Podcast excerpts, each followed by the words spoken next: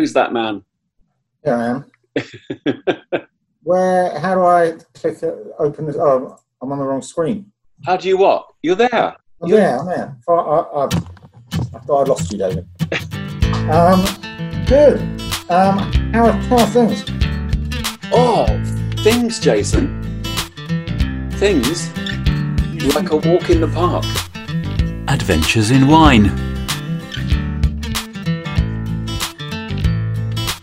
I'm David Chandler, and he is Jason Yapp. I'm just about to prime my palate, and I very rudely didn't consider you when I um, delivered the sample today with a spot of white wine. In this case, a rather good Premier Cru Chablis from. Tell me now. Okay. Well, I can imagine that. Go right. Because tell me if you think this is weird. I, you're as good a sounding board as anyone I know. Um, Oh, well, that's that. Is that? I'm Are you flattering me wine. there? To take red wine. I like to just tune first with a little splash of white. Do you, do you think that's odd?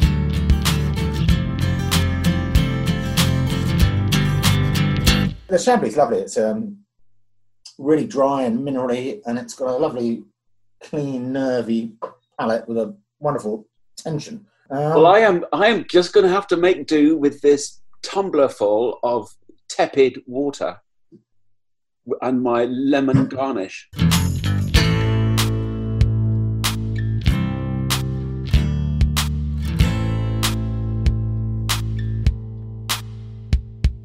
Right. Well, I've got a, a, a nice sort of loose theme here because I know you, like I, enjoy you know full-bodied, life-affirming, hearty red wines from Bordeaux, the Rhone, Languedoc, Provence. You know those chest-thumping, Narrow it down a bit, Jason. those, those chest-thumping. Um, we'll get onto the blushful hippocrene again if we're not careful.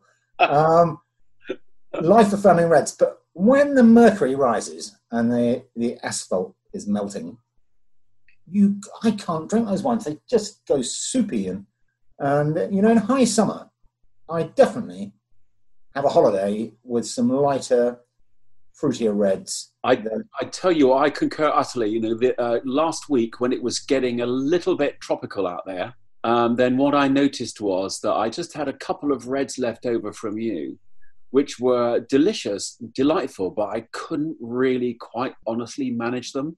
I had a sip or two and I thought, no, no, no, this is just. know, I, I exactly. uh, My uh, carve personnel was running a bit low the other day, and I had a very heavily oaked 2010. You know, quite a lot of bottle aged Bordeaux, and poof, it just it was heavy. It was hard work.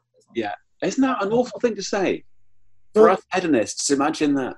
Summer reds is our theme today. Yeah, but it, you know, same way you don't fancy certain foodstuffs. You know, I wouldn't want to be having a fondue when it was sweltering. Um, you know, or gazpacho when it was freezing. You know, these things are very variable. But there's two things that I think people need to take away today. By people, I mean you as much as anyone. That is the temperature these wines should be served at. Yeah. I hope you've got your flight lined up at, and they're not too warm. I have been very, very careful with this, Jason. Let me tell you. I've been taking their pulse all afternoon. Are they cool to the touch? they are cool to the touch. Good, because that's the first point. The, the, the temperature at which they're served, because you shouldn't be serving these wines um, at ambient temperature. When people go on about room temperature, about red wines, you know, I like to think drafty castle in Scotland, Mhm. not um, bungalow in Bournemouth, you know.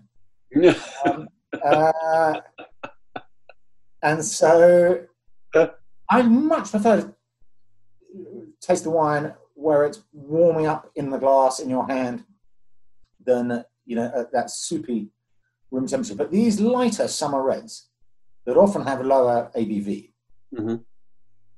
and less wood should be consumed, I think, at about between about 10 and 14 degrees. And I, I favor starting off at the lower end of that spectrum. I mean, the the French for cellar is is carve, cave. Okay. That's a good cellar, pretty much a cave. Famously, the Swedish uh, national cellars, a super cold one, wi- wines that get stored there taste completely different from their counterparts exactly the same wines that are stored in Mediterranean conditions Uh, because it's so inert. So right. you want your wine to last forever. Take it to Sweden. My wine's not been in a cave this afternoon, but we've basically got 25 minutes. We've got five wines, 25 minutes. Go, yeah, go, we go. can do this. We can do this. Let's shoot from here. Wine number one, the Chateau Fouquet. Chateau Fouquet. You have already sampled. Let me grab a corkscrew. I'm And several fingers into this. You've illustrated Chateau Fouquet I have. very handsomely. And um, home of my good friend Fred Filliatreau. Mhm. And the grape variety here is 100%. And the vines, it's an organic vineyard. The vines surround the chateau. And I tell you what, and when we're allowed to travel, if, if you ever want to some, stay in some lovely wine country, Fred has a gîte right next door to the chateau. And I'm sure you'd get a few bottles of this at a very reasonable rate. And it's pure Cabernet Franc, 100% Cabernet Franc. It's from the appellation of Saumur.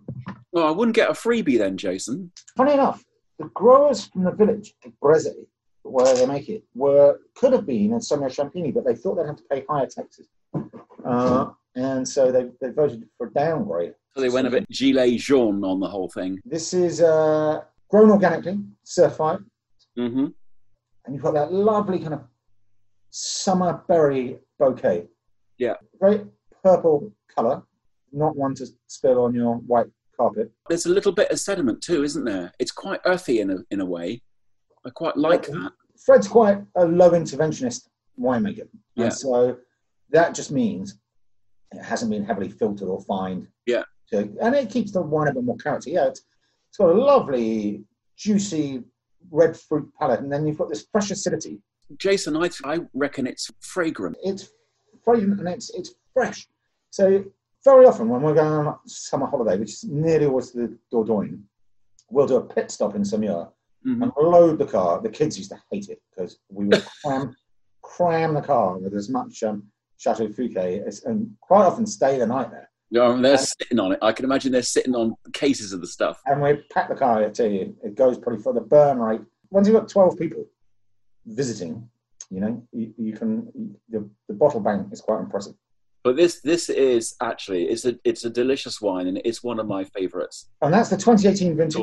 It's just drinking itself, isn't it? And Yeah. um, Saumur is a relatively cool climate vine area, but 2018 was a warm vintage. And so you get a bit more richness and it's, it's slightly more sort of plumptuous than uh, it would normally be. But um, a personal favourite, and I know we've tried it together many times, but Yeah, yeah, I thought it, it's your quintessential summer wine. yeah. It's it's it's it's quite quite delicious. My next go-to grape for summer would be Pinot Noir. Pinot Noir. Let me grab. And this one is from its spiritual heartland in Burgundy. So this is just a relatively humble, generic Bourgogne Pinot Noir. It's made by Stéphane Brocard, 2017 vintage, so a little bit of bottle age, which is what you'd want. It's not such a rich robe as the as the Chateau Fouquet, is it?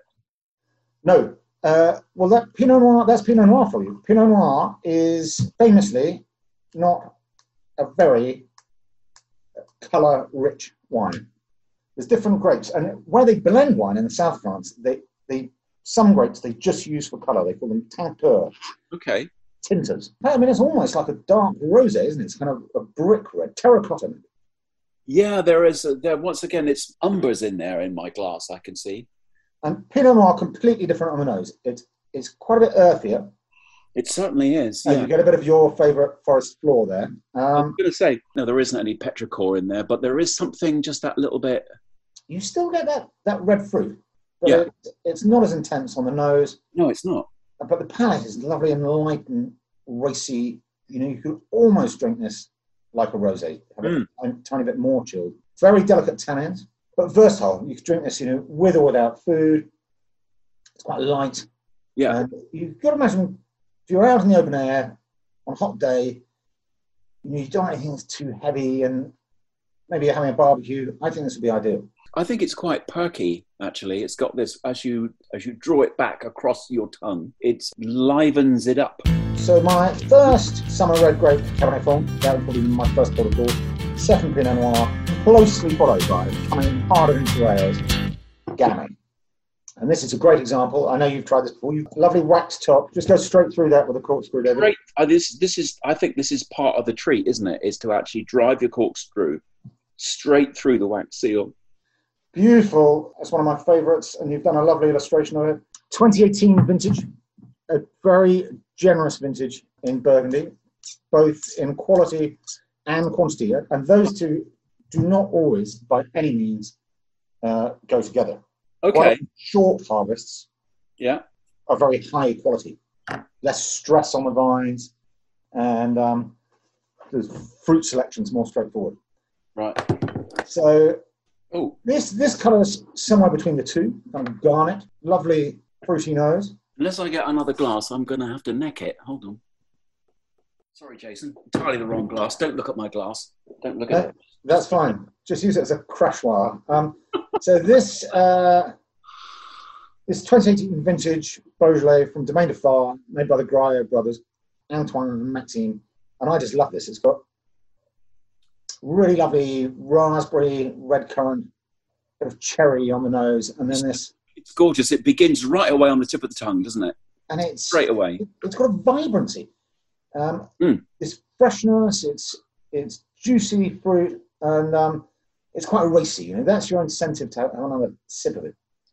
Perfect for with picnic food. This you know, plonk a bit of this in a in a mountain stream, uh, delve into your wicker hamper, and um, Jason, you said juicy fruit. That's a chewing gum. I abhor chewing gum. I Do you? Yeah, I, I can't. I can't be doing with it. It gives me a headache because I spend too long chewing it. I think people look moronic when they're chewing it. And um, and as for getting on pavements, don't even get me started. with it. I, when I'm world leader, I'm banning chewing them. That is a living end. So and then we've had Cabernet Franc, Hmm. Pinot Noir, Gamay. The next grape I think we should bring to party is well, we're, we're going to go off piste with our last two, Okay. quite, quite dramatically. I'm intrigued by these. I've not ever. Yeah, yeah, well, we're- we're into the kind of little leagues here, but it's where you find the interesting stuff. And so, wine number four is a Poulsard. Poulsard. And we're, here we're in the Jura. Jura is the vine area, hmm and it's a small vine only about less than 2,000 hectares under vine. It used to be 10 times that before for phylloxera back in the 18th century. Okay. Um, but there's much debate about whether it's the grape is called Poulsard or Ploussard. But Valerie Tissot, who makes this wine, insists said to me, "There's no debate. It's Poulsard." So I'm going with Poulsard. Poulsard. I'm going with Valerie. But it's an ancient vine area, and it's between um, Burgundy and Switzerland. And there's some consternation at the moment because land in Burgundy very very expensive. Burgundian wines very very expensive. Right. Land in Jura not very expensive. Okay. The Jura is, is Jurassic in origin, Triassic in fact. Um, and um, What does that mean? Does that mean three three backsides? it's got a clay marl soil, very distinctive soil. And it's the Jura, as I've said to you before, is like Norfolk. There's no reason to go there other than to go there, unless you're a Burgundian skier, maybe who, who would traverse uh, the Jura. But it's a beautiful area. It's kind of the land that time forgot, and they use these. Like Norfolk. Yeah, exactly. Right. uh, The parallel is uh, um, no decent wine, um, to my knowledge. Um, before I get the hate mail, this is the 2017 Poulsard from Domaine Jean-Louis Tissot, and it comes from the hill village above the sort of heartland of the Jura, which is called the Arbois, and this is Right. from the hill village Mon- Montigny-lès-Arsures. And they just use these single archaic grape varieties. It is, of course, also why they make vin jaune. But this, if you if you looked at that in the glass, it Yeah. you'd- you'd think it you're back with the Pinot Noir, and it's got some parallels with Pinot Noir, I think, All right. I'm And, just uh, struggling with the cork here. including on the nose. Um, so tell me, are Yapp Brothers the only people in the entire country who have got a consignment of this? Would you would, would you be able to get it anywhere else but from you? Poulsard? Well, you, you probably could because um, after years and years of not being really on the radar, Jura wines are having a moment. And it really, funny enough, started in the States. And in New York, this is a big thing. Really? And so, okay. as a lot of sommeliers flip between New York and London, Right. you would certainly find Poussard on smart wine lists in London. Really? Um, Okay.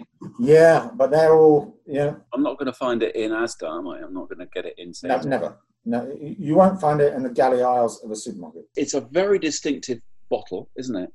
It's a very distinctive bottle Typical of the and Jura. beautiful bouquet. Just, just have a sniff of that, David.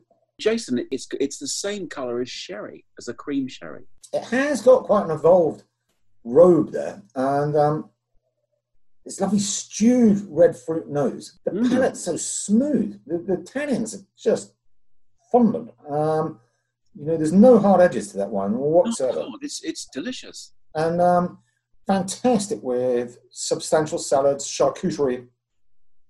As you know, I like a salad that isn't really a salad. You know, get the croutons and lardons and, and egg going, and and uh, a nice salad lyonnaise You've uh, just described a full English breakfast. with some lettuce, um, and uh, then then you're away. And a poolside, I commend this to you. This is, I think it's a terrific wine, and um, I'm took us a, took us a while to find something we, we really love, but um, perfect for perfect for the summertime.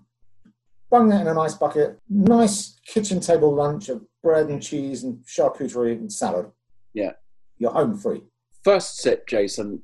Every all your guests are gonna are gonna be absolutely beguiled. They're gonna be thinking, "What am I drinking?" But in a nice way. It, you're quite right. You really touched on something there. It's the, it's the antithesis of a sort of supermarket commercial, cynically, you know, mass-produced wine. Mm. Um, so really characterful. I, I commend the Jura to you highly, as I do with our next geographical area. Which Just a second, Jason. Though that this is fourteen percent, so it's I know that's that's atypically high. pretty high, isn't it? Yeah. Well, these are these short summers, Right. Okay. short summers, and boom, that's that is atypically high. Yeah, really unusual. But it wears it very lightly, doesn't it? I should say that's there's trouble there. Trouble brewing, I would say.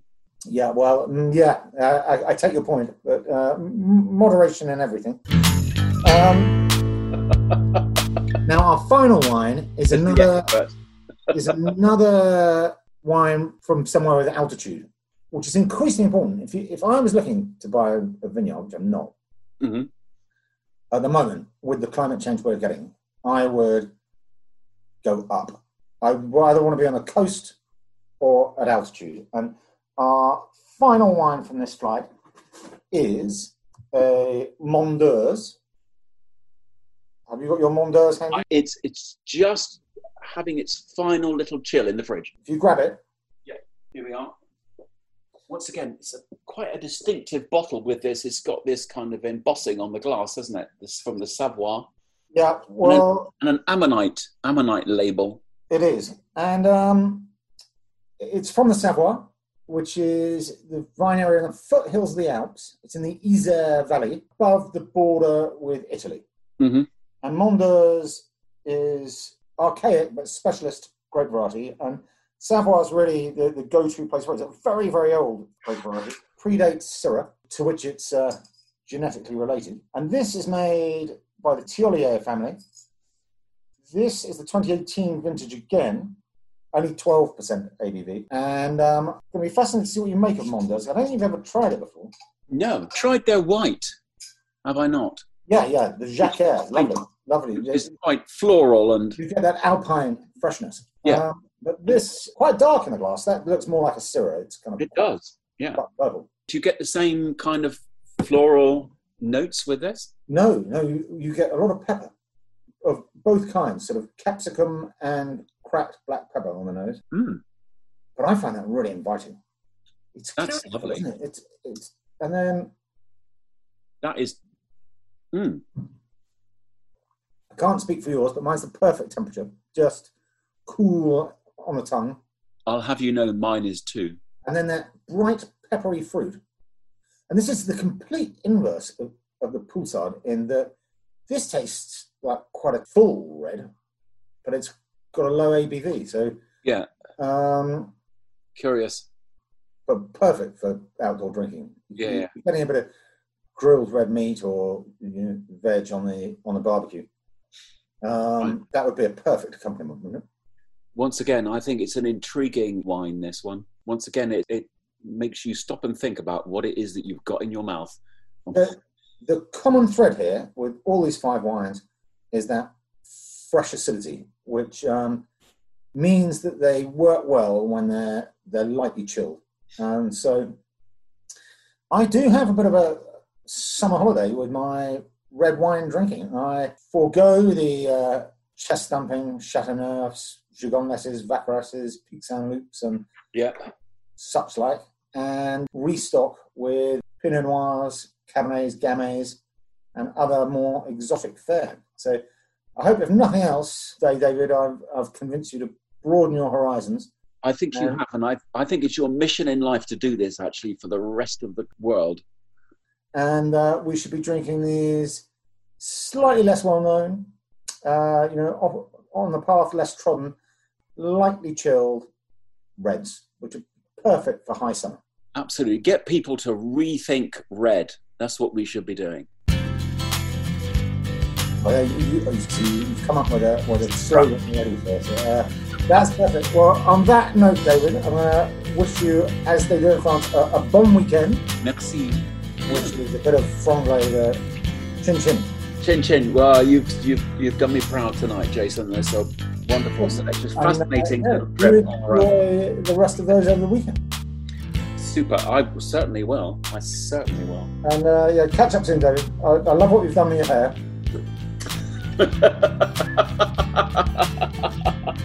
what do you mean? Basically, what I haven't done, Jason. You and a, you and a lot of other people.